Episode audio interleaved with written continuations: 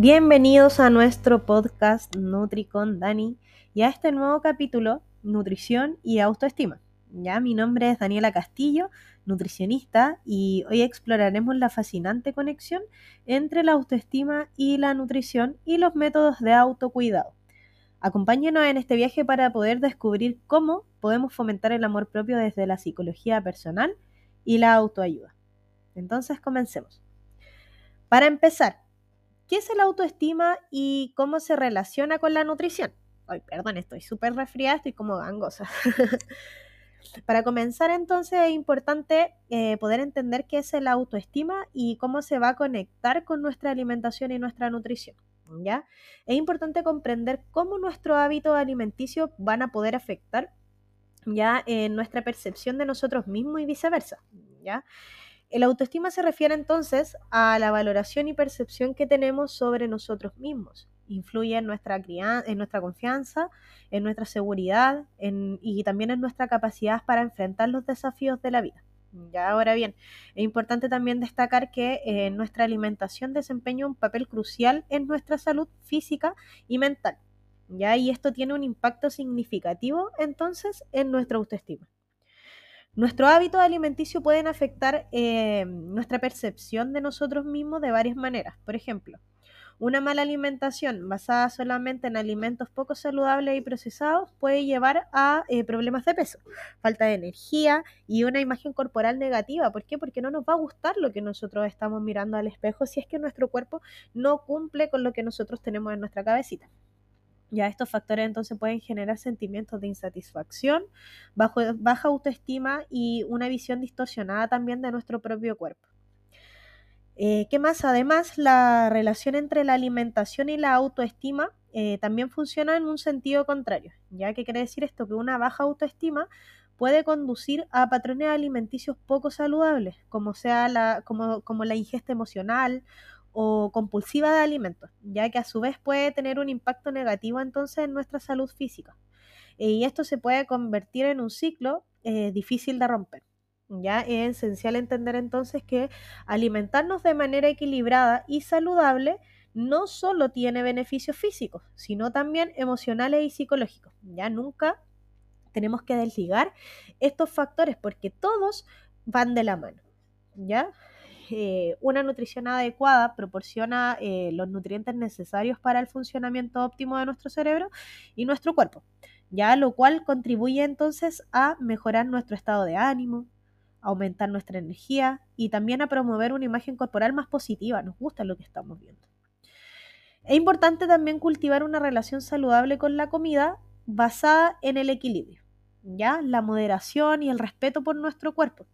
Esto implica también adoptar una alimentación balanceada, ya variada, rica en frutas, verduras, eh, agregar proteínas, ya sea tanto vegetales como animal, dependiendo de la, de la preferencia alimentaria de cada persona.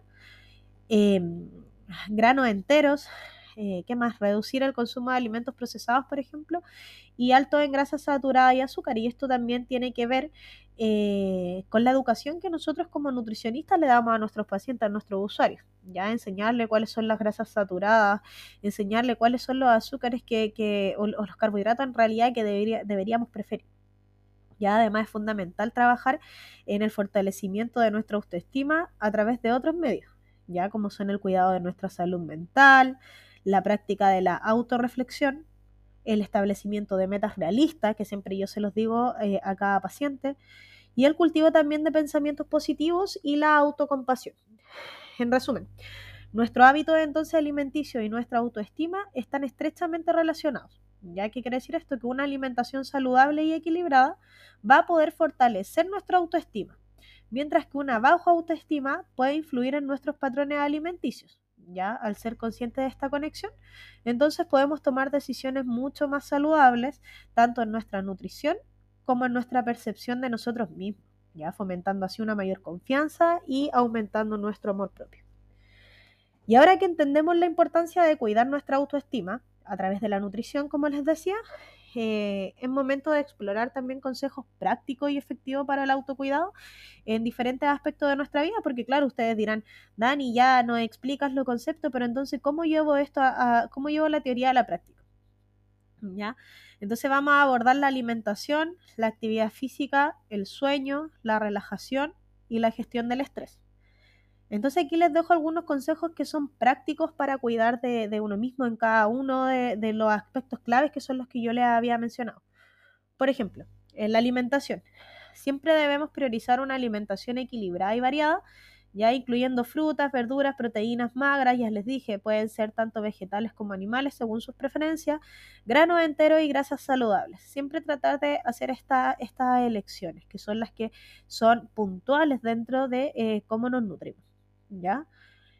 Eh, hay que evitar alimentos procesados y ricos en azúcares, ya que pueden afectar siempre a la energía y al estado de ánimo, ¿ya?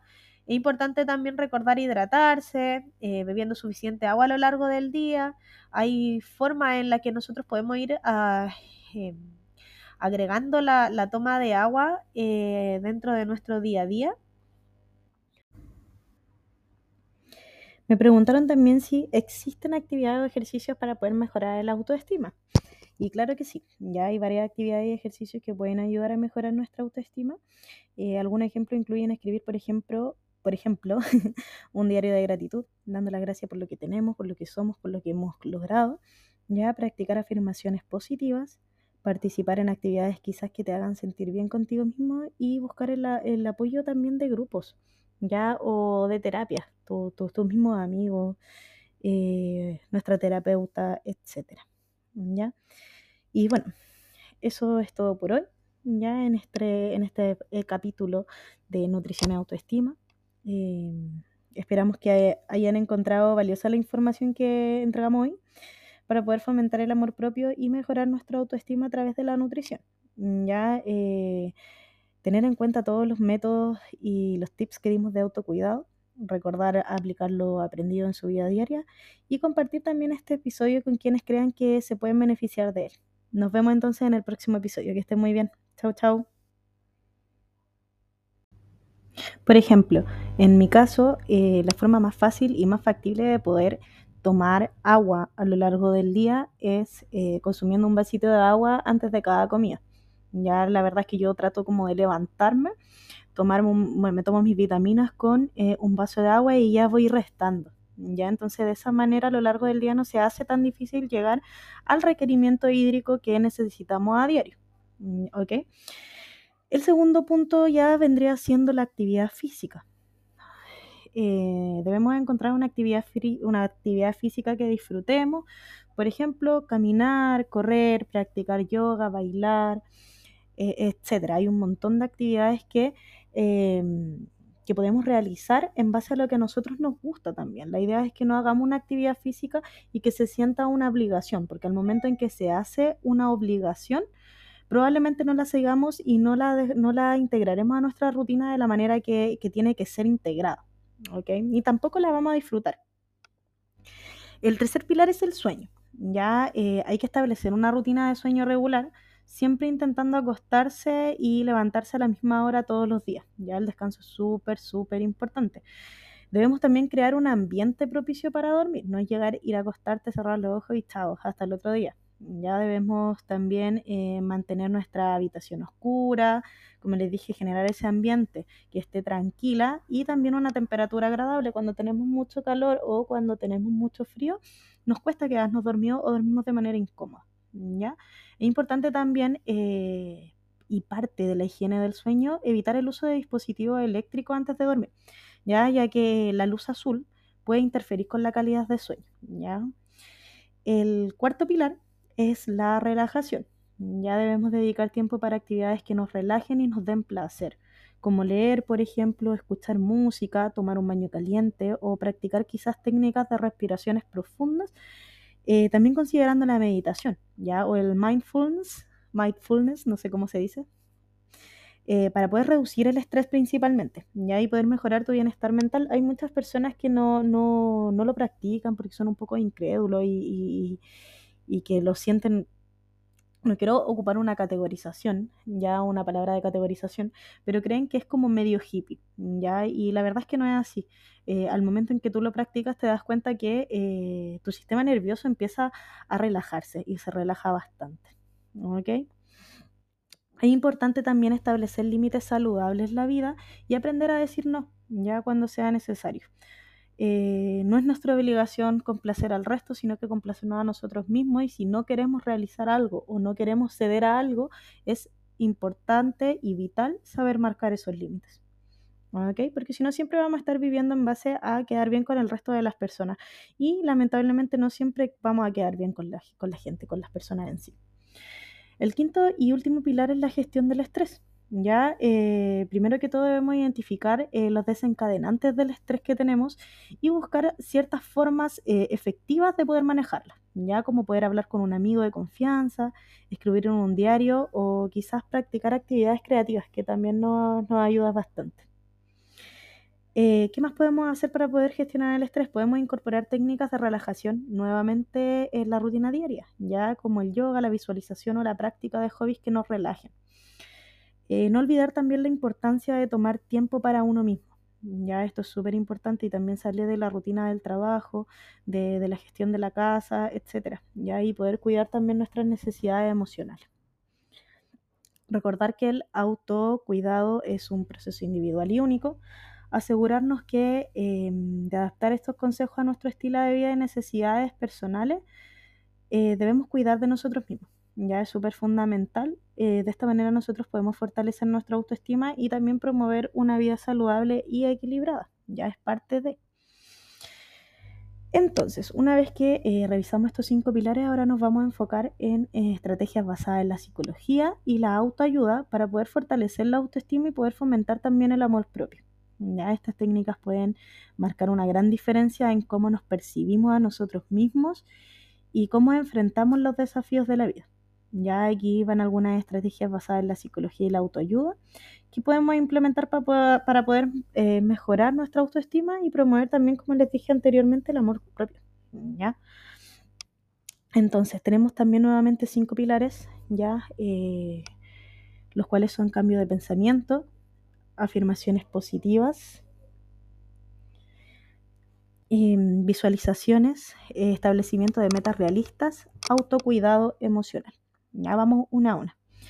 En el cambio de pensamiento, eh, la idea es practicar el autoconocimiento y la observación de nuestros pensamientos negativos. Ya poder identificar los patrones de pensamiento autocrítico que estamos teniendo y ser capaces de reemplazarlos por pensamientos más realistas y más positivos. Ya no podemos enfocarnos siempre en el problema cuando quizás ya tenemos la solución, pero aún así nos seguimos enfocando más en el problema que en la solución. ¿Ok? Eh, debemos cuestionar nuestras creencias limitantes ¿ya? Y desafiar los pensamientos negativos sobre uno mismo, ¿ya? Preguntar si hay pruebas reales que respalden esas creencias y buscar evidencia que la contradiga. Obviamente, siempre tenemos que estar ahí estudiándonos a nosotros mismos. Debemos cultivar una mentalidad de gratitud, ya agradecer todas las cosas que tenemos, reconocer y apreciar nuestras fortalezas, nuestros logros y nuestras cualidades positivas, más que estar siempre enfocándonos en lo que queremos y agradecer y em, darle mérito a las cosas que tenemos y lo que hemos logrado. Ya una vez que hagamos eso, nosotros vamos a poder avanzar en paz y con tranquilidad en la búsqueda de las siguientes eh, metas que tenemos como personas.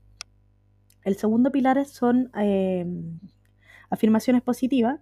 Ya debemos utilizar afirmaciones positivas diariamente, repetir frases como yo soy valioso, me amo y me acepto tal como soy o confío en mis habilidades mirarnos, mirarnos con, otros ojos, no con, con, ojos eh, juiciosos, por decirlo de esa manera.